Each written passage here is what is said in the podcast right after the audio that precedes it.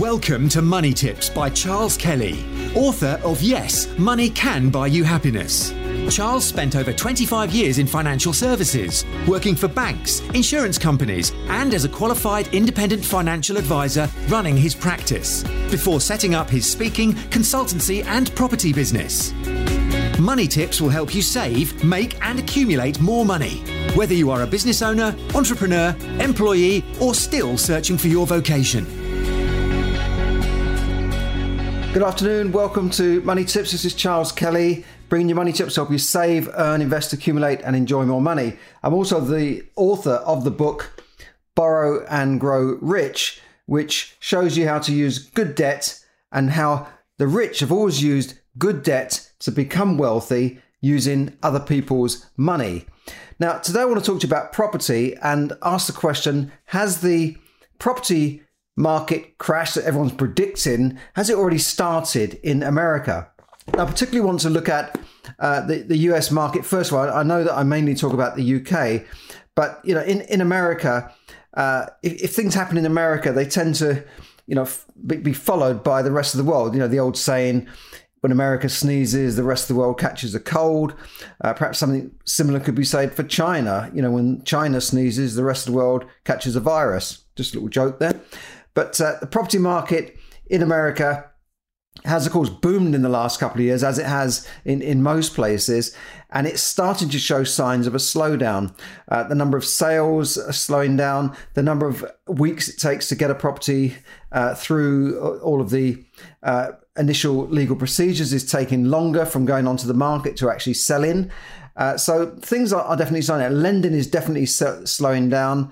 Uh, I think one of the banks, Wells Fargo or Bank of America, has laid off hundreds of staff because they're not getting the same levels of, of lending. And you know, in America, they don't mess around. You know, if things slow down, right, you're out. You know, uh, uh clear your desk and goodbye. Uh, so that's that's what's happening there. Now, whether this guy is going to be reflected in the, the rest of the world, I don't know. What I do know is that prices around the world are definitely inflated, overinflated in the major cities.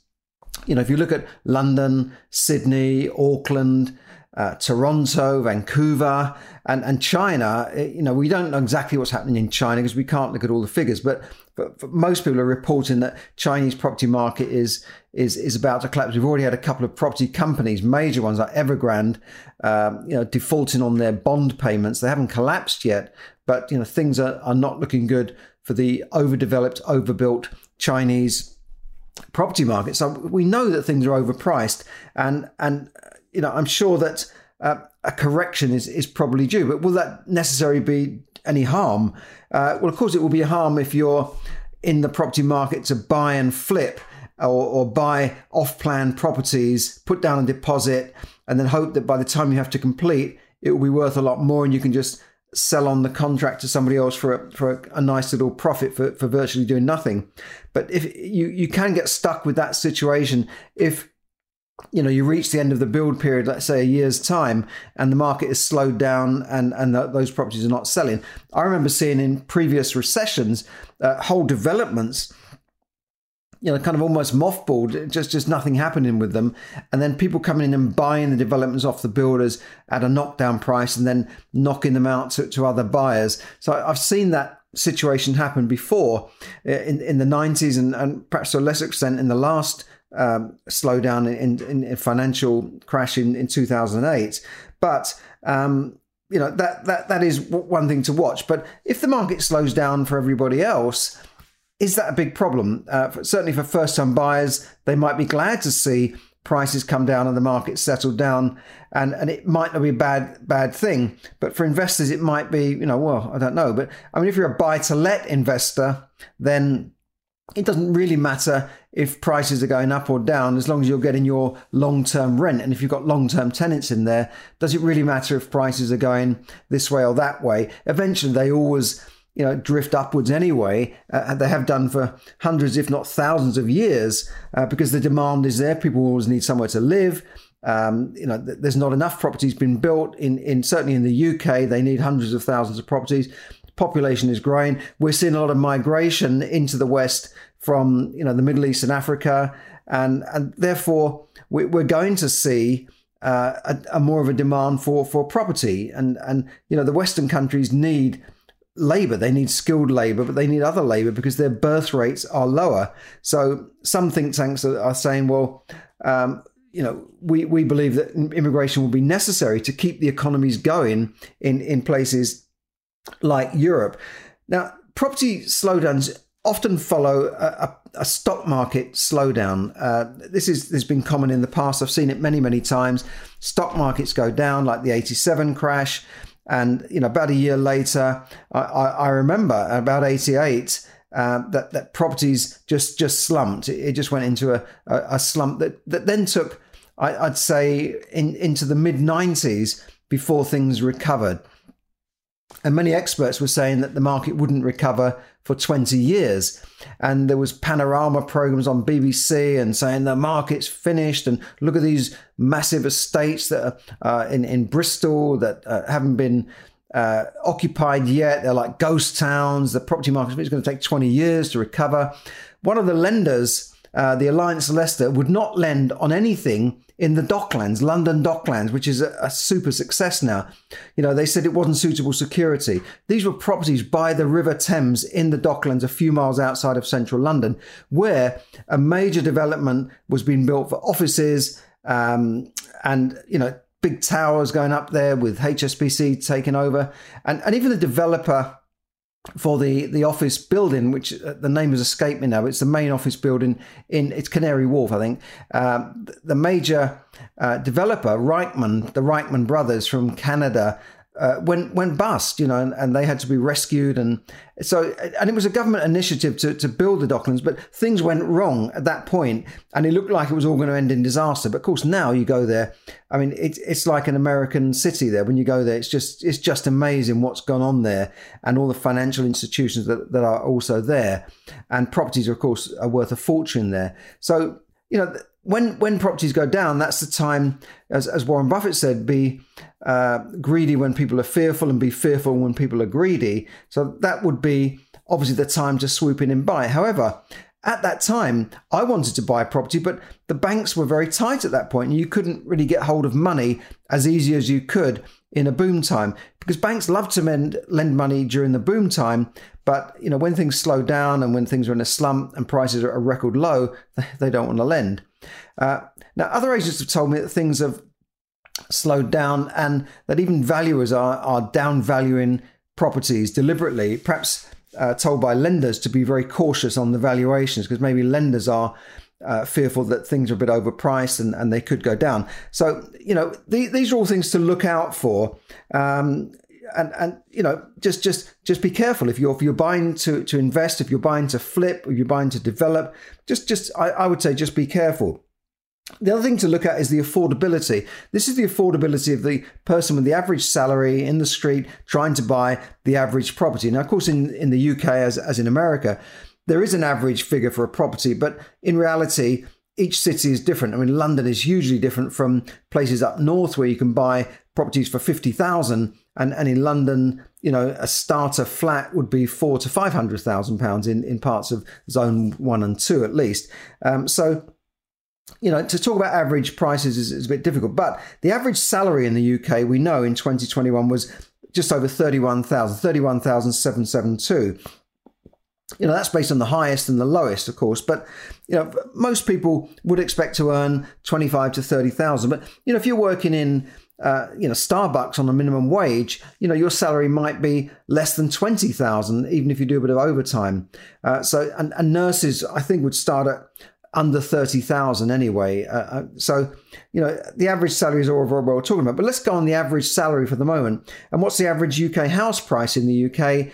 Well, it varies with, with different surveys, but according to one survey in March 2022, the average house price was around £278,000. And of course, that wouldn't buy you anything in, in London very much, maybe a studio, uh, but that's the average price. So all you got to do then is divide the average salary into the average price. So you get the average price 278 divided by 31772 and what do you get? You get a figure of 8.75 times the average salary needed to buy just the average property in the UK. 8.75.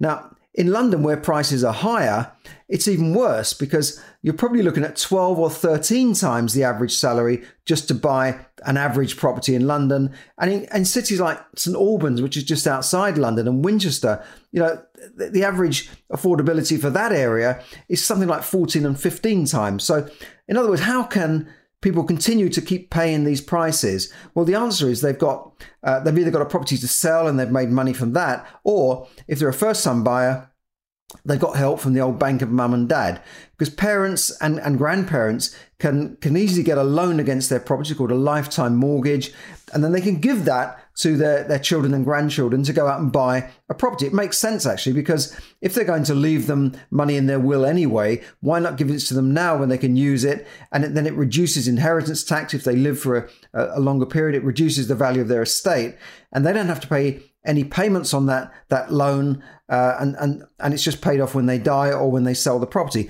So that's but that that is a lot. I mean, you know, when I first bought, and I, am sure you could buy a property for, and I my my salary was quite low, and I was able to buy. Well, there were two of us actually, but we are able to buy something on modest salaries, uh, or in the in the suburbs of London, which we just wouldn't be able to do now. Uh, you know, even teachers, and nurses, and key workers are not able to buy at the moment because the prices have outstripped salaries. So that that's a big problem for the market. So something has to give. And in some countries like China, it's even worse. And I'm sure it's a similar story in Sydney, Auckland, Vancouver, Toronto, and and many parts of of America.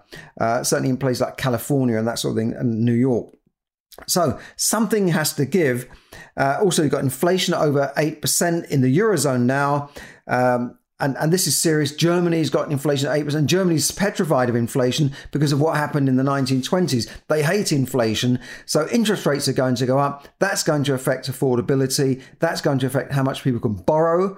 Uh, and that's going to affect prices because if people can't borrow enough to buy these properties, because of course we've had record low interest rates, uh, and that's enabled people to get huge mortgages and, and pay these inflated prices. But if they can't do that, prices are going to have to come down. That's the market, right? That that is how the markets work. So we, we are going to see something, and higher rates also could crash the economy. Many people are predicting that higher rates in America and the tightening of the monetary policy in America, the, the tightening of spending in, in America and Europe and, and Britain is going to maybe not crash the economy, but it's certainly going to put us into recession. And maybe even the doomsayers will say depression, long term recession, really bad times, companies going bust, and that sort of thing, and uh, even countries defaulting. That could happen. We just don't know. It depends on what the governments and the central banks do.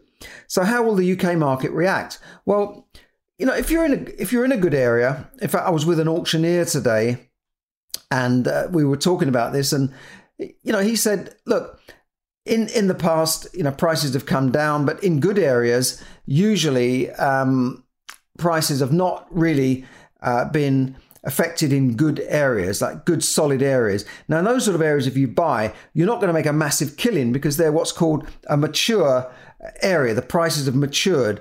They're not like buying in a in a rundown part of town that's yet to be developed, and you know you can make an absolute killing if you buy there at the right prices. So, um, but in an area that's mature, like a nice suburb with nice schools, uh, nice um, just just a nice environment where people want to live, even during recessions, then you don't see prices come down too much. I remember in the in the 2008 crash. Uh, in, in the suburb where I, I live, and I'm, I'm covering uh, now for my new estate agency, prices didn't drop that much. Yeah, they, they dropped a bit, but it wasn't a massive uh, crash because there were still people around with money who could buy, and, and the market sort of survived and recovered, if you like. But I don't think it was it was affected by that much. But lending did tighten up. It was quite difficult to buy stuff, uh, and and you know then interest rates came down, and and that sort of revived the market again, I guess. And there were lots of quantitative easing and, and quantitative easing started at that point. And of course, then you saw uh, uh, inflation come in because they've, they've been printing money on an industrial scale for the last 10 years. And now we're seeing inflation. They're blaming it on the war, but I don't think it is. I think it's because they've just printed too much money. But let's say the worst happens and prices did come down by 20%. Would that necessarily be disastrous? Well, you could take it one way or another. I mean, it, it might be disastrous if, you, if you're borrowed up to the hilt and you can't afford your mortgage or you, you haven't got any tenants to pay your mortgage.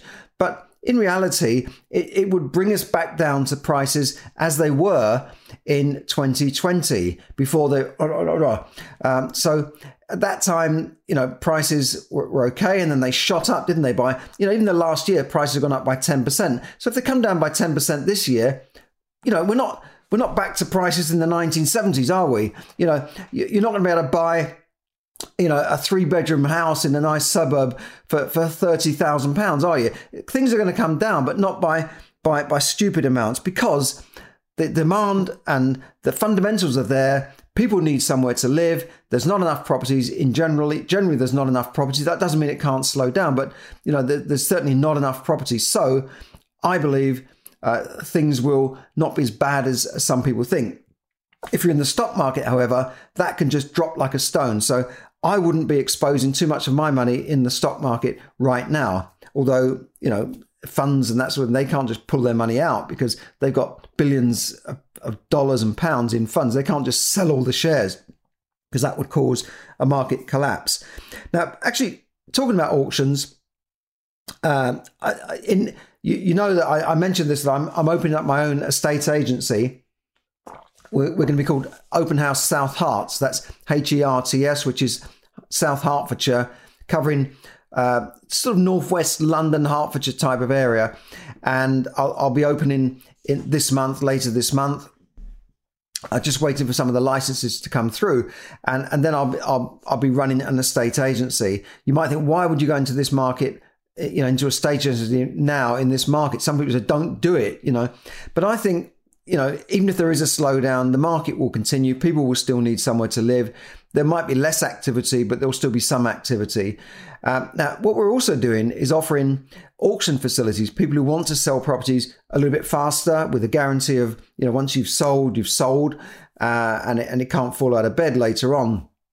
And we're offering an auction facility where the seller uh, the person selling the property traditionally they would be the one to pay the estate agent fees and or the auctioneer fees. In this case we're offering a service where the seller pays zero fees and the buyer covers the fees. It's a little bit different but it works very well. And the auction is an online auction that continuously runs a bit like ebay i expect uh, i suppose uh, unlike an auction where there's fixed dates every month. Now that's very interesting for people who want to sell properties fast. Now the difference, I'm going to talk about this in my UK property talk on Saturday, but the difference between auctions and and buying through a traditional estate agency is, is vastly different. First of all, if you're a buyer, you register, you give your details, you generally put down a holding, some sort of holding deposit to make sure you're not, um, you know, just just wasting time. And and once you've bid on that property and your bid's been accepted, you have effectively exchanged contracts and you've got 28 days to complete uh, in general, right? That's the usual 28 days to complete. And you're committed to buy at that point. Whereas if you walk into an estate agent and say, I want to buy that property, and you know they accept your offer, you know, you can then mess around for, for months and months and months and then pull out.